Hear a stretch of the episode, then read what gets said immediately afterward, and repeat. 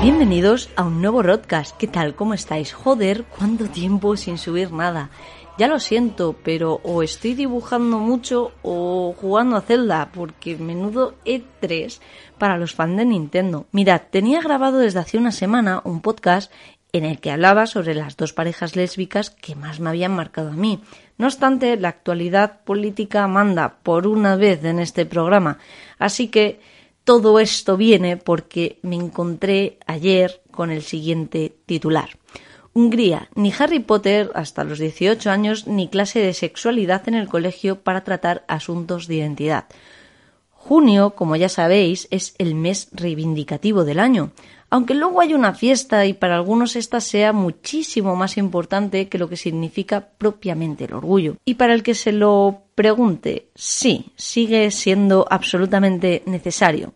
Siguen habiendo palizas, sigue habiendo transfobia, tiene que seguir habiendo orgullo. Por eso quería traeros aquí la situación que están viviendo los húngaros. Ya de antemano os digo que no me voy a meter en jardines de opinar acerca de ningún partido político. Y si por algún casual has llegado a este podcast y piensas que el colectivo no debería de existir, que somos desviados o que las personas trans son unas dramáticas que no aceptan su cuerpo, abandona la idea de seguir escuchando este podcast. Ya te lo digo yo, no es para ti. Por cierto, quiero dejar clara una cosa. No va a ser un programa lleno de moralismo barato ni en el que pretenda colocar al colectivo en una posición victimista. Para mí esta es una realidad que debería de conocer todo el mundo. Y mi intención es que seáis conscientes de que a veces pertenecer al colectivo no es fácil. Empezando por la tontería esa de tener que salir del armario. Y que las ayudas externas, la comprensión y el apoyo por partes ajenas siempre es de agradecer.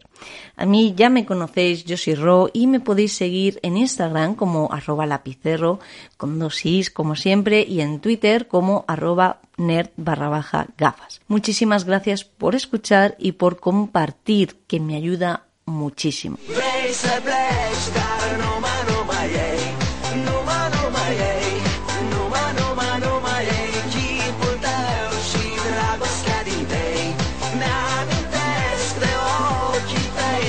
A ver, aunque no lo parezca, Hungría sí que fue en su día un país un poquito adelantado a su época, puesto que fue uno de los primeros países del este de Europa en avanzar hacia una sociedad más respetuosa. Hablamos de que en el 96 ya permitían las parejas de hecho entre personas del mismo sexo. Sí, sí, lo habéis escuchado bien, en el 96. Por si te lo estás preguntando, esto no llegará a España hasta una década después, el 2005. No eran matrimonios en sí, pero sí que tenían derecho a una unión civil. Pero había una pequeña trampa en esto, y es que no se aplicaba directamente, sino que existía un departamento social del gobierno que determinaba quién sí y quién no. Vamos, que existía una mano divina que decía tú sí, tú no, tú sí, tú no, básicamente. La adopción en este tipo de parejas era impensable y si se juntaban dos personas y una de ellas ya tenía hijos, la otra persona no podría adoptarlos. En temas de herencias, para poder percibirlas, tenías que haber vivido con esa persona por lo menos 10 años. Eran tiempos en los que pertenecer al colectivo era sinónimo de tener derechos a medias. Ya en 2007 se planteó una ley de la unión civil diferente y que alcanzase una igualdad más real, ojalá, ¿no? Esta ley fue aprobada en el Parlamento pero la tiran abajo desde la Corte Constitucional. Porque, vamos a ver, ¿qué es esta mierda de que las parejas homosexuales van a ser iguales que las hetero? ¿Pero estáis locos o qué os pasa? Sí, este discurso también lo tenemos hoy en día en algunos sectores de la población, cosa que yo nunca entenderé. Muy buenas intenciones había para un Parlamento que todavía no sabía de qué iba la vaina. Por tanto, en febrero de 2009 se tienen que plantear una ley específica para personas del mismo sexo. Como dijo Jack el Destripador, vamos por partes. Lo primero, qué doloroso es leer acerca de estos temas, empatizar, imaginar qué haría yo en esta situación. A ver, ¿qué, haces? ¿Te quedas y luchas? Eh, sabiendo que te pueden agredir, que te pueden hacer de todo por la calle, huyes mm, a otro país donde tus derechos no sean mermados, ¿qué haces? ¿Sabes? Porque eso es que, es que en muchos casos es muerte. Que hay países que todavía matan por ser homosexual. No sé, yo creo que es una, una decisión muy personal y muy complicada. Hablemos de Víctor Orbán, el primer ministro de Hungría. Este señor tiene unos ideales de corte conservador muy marcado y a pesar de ello ha gobernado dos veces en su país. La primera fue entre los años 1998 y 2002 y aquí ya sentaría las bases de lo que más tarde haría cuando recuperase su poder. Hablamos de medidas como la televisión o la radio, el servicio del gobierno y de la creación de una nueva constitución en base a los valores católicos. La segunda vez que ocuparía este puesto fue en 2010, hasta el presente.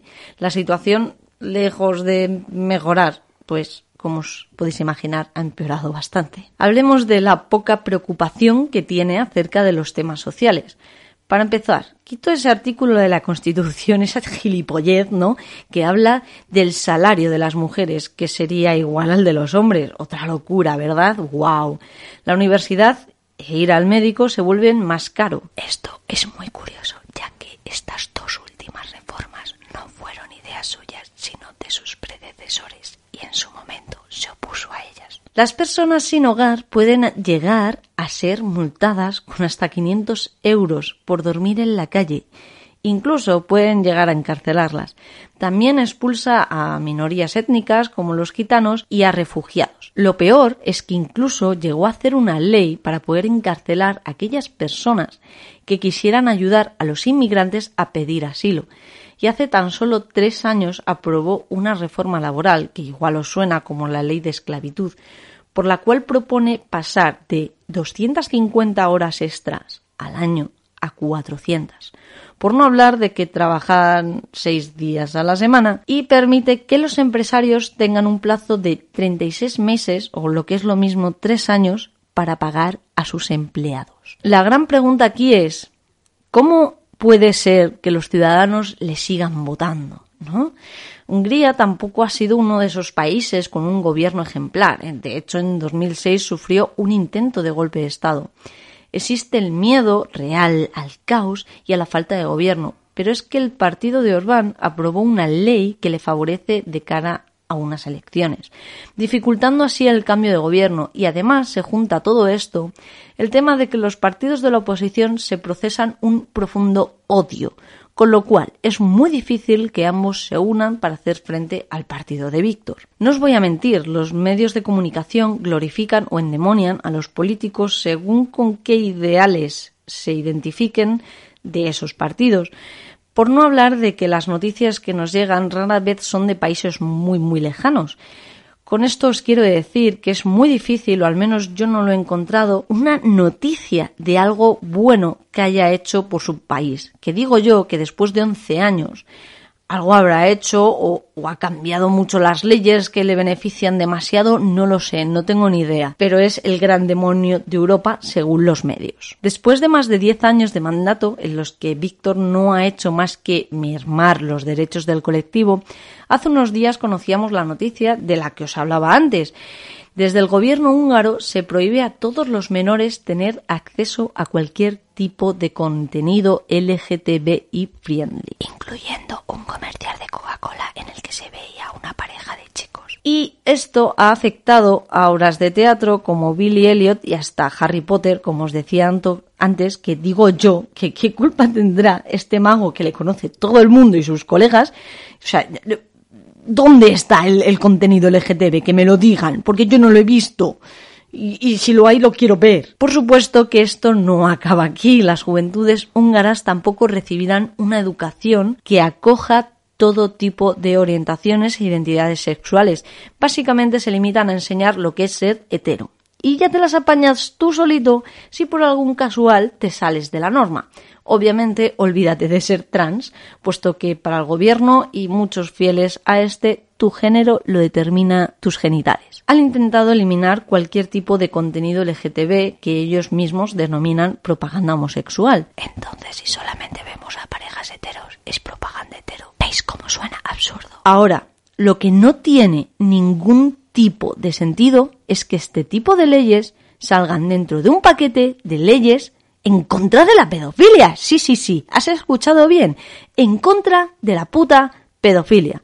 Perdóname, gobierno húngaro, pero esta comparación es muy fea y estás mezclando churros con meninas. No tiene nada que ver.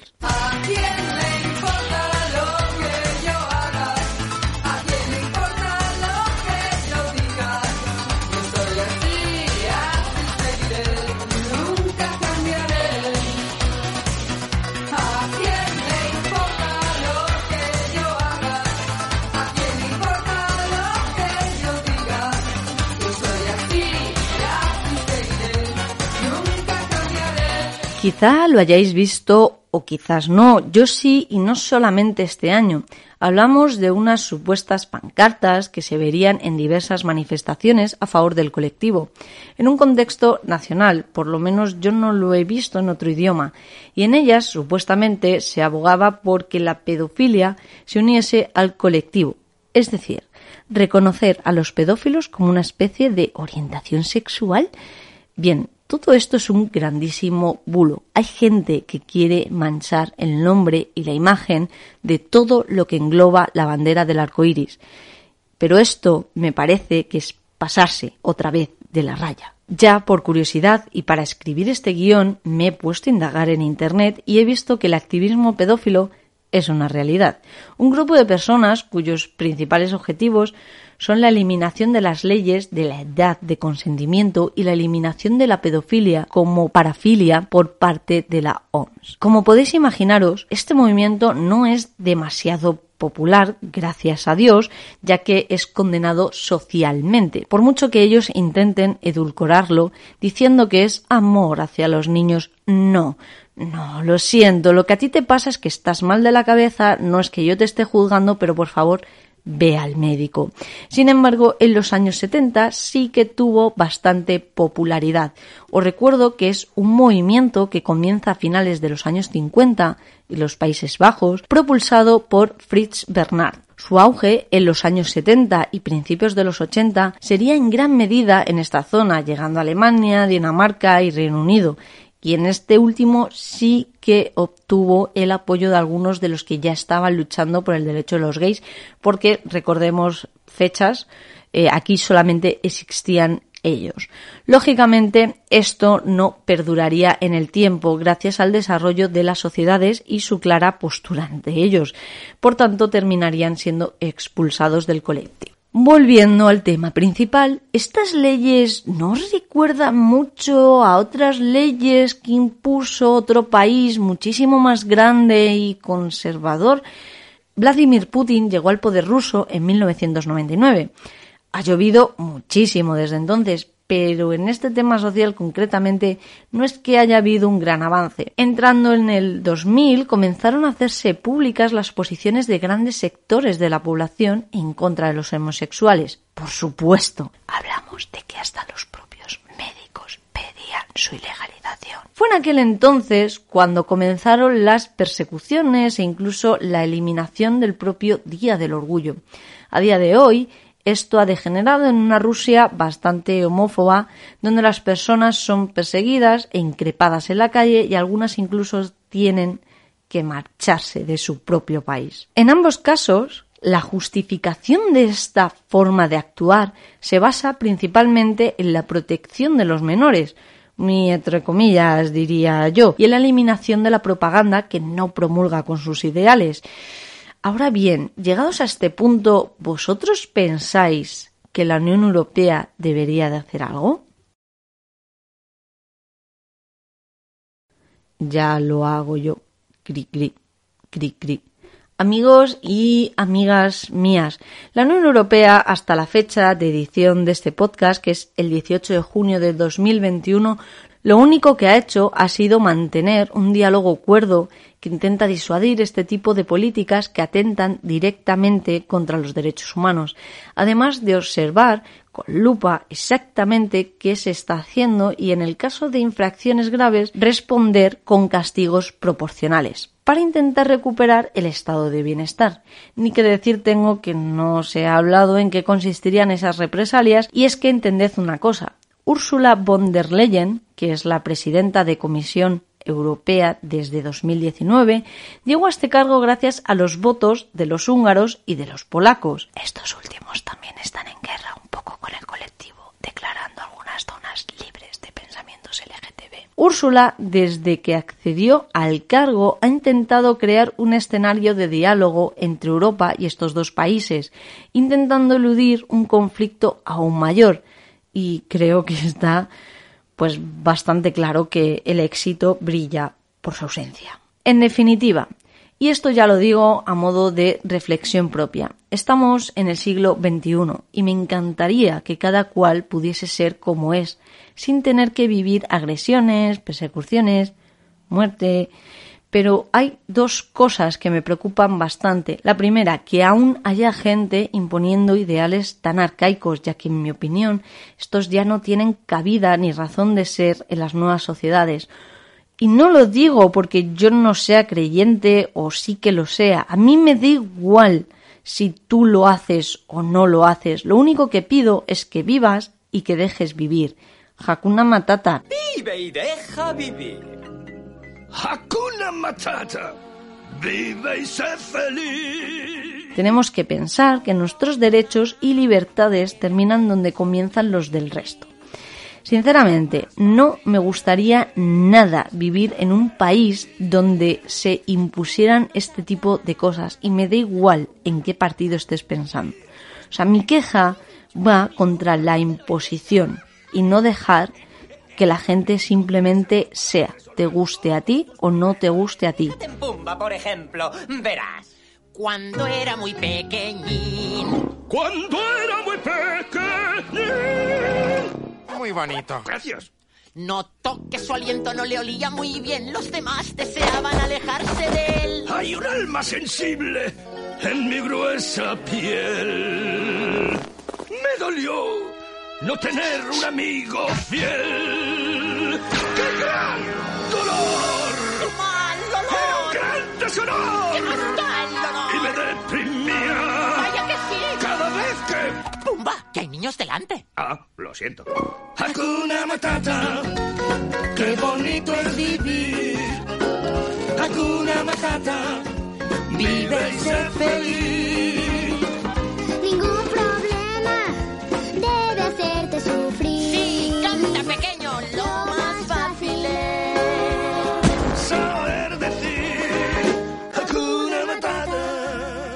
Y lo segundo que me llama la atención y preocupa a partes iguales es ¿A qué juega la Unión Europea? Me refiero, entiendo perfectamente los intereses políticos que puede haber de por medio.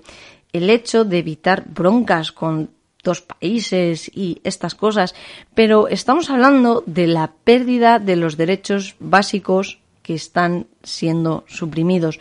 No sé, me gustaría que hicieran algo, pero desconozco hasta qué punto esto podría ser. Bueno, y hasta aquí el podcast de hoy. Espero que os haya gustado, que lo compartáis, que ya sabéis lo que me ayuda. Quería aportar un pequeño granito de, de, arena para informar, para intentar ayudar y sobre todo para mandar todo el apoyo desde aquí a la gente del colectivo que no está viviendo sus mejores momentos y me parece pues una pena, una pérdida de derechos bastante injusta porque han ido para atrás. Y, y, bueno, pues ojalá mejore la situación, ¿no? Así que nada, nos vemos. Espero sacar pronto el, el podcast que tenía grabado de la semana pasada. Y nada, a disfrutar. Hakuna Matata, chao.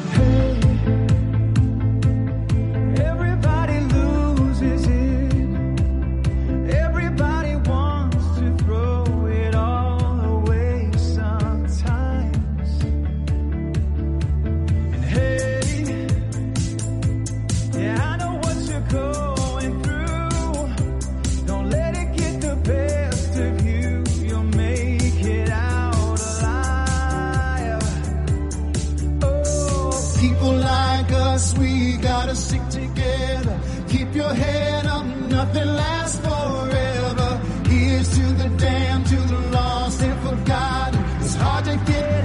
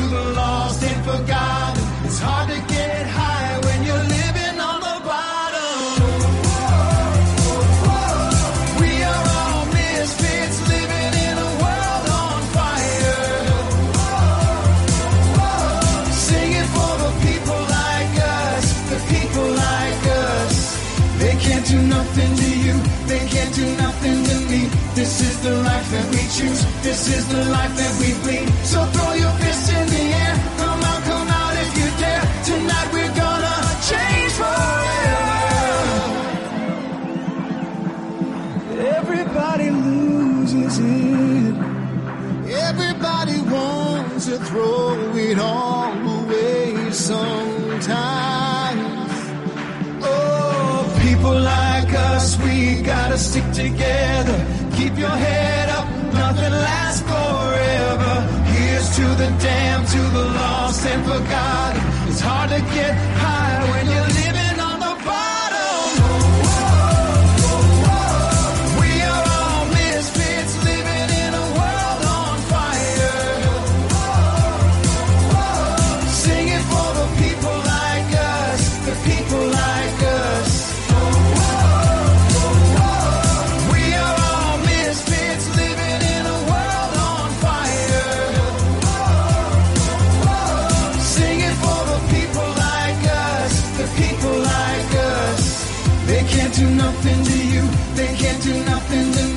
This is the life that we choose, this is the life that we bleed. So throw your fists in the air, come out, come out if you dare. Tonight we're gonna change forever. Everybody loses it. Everybody wants to throw it all away sometimes. Oh, people like us, we gotta stick together. Keep your head up, nothing lasts forever. Here's to the damned, to the lost and forgotten. It's hard to get high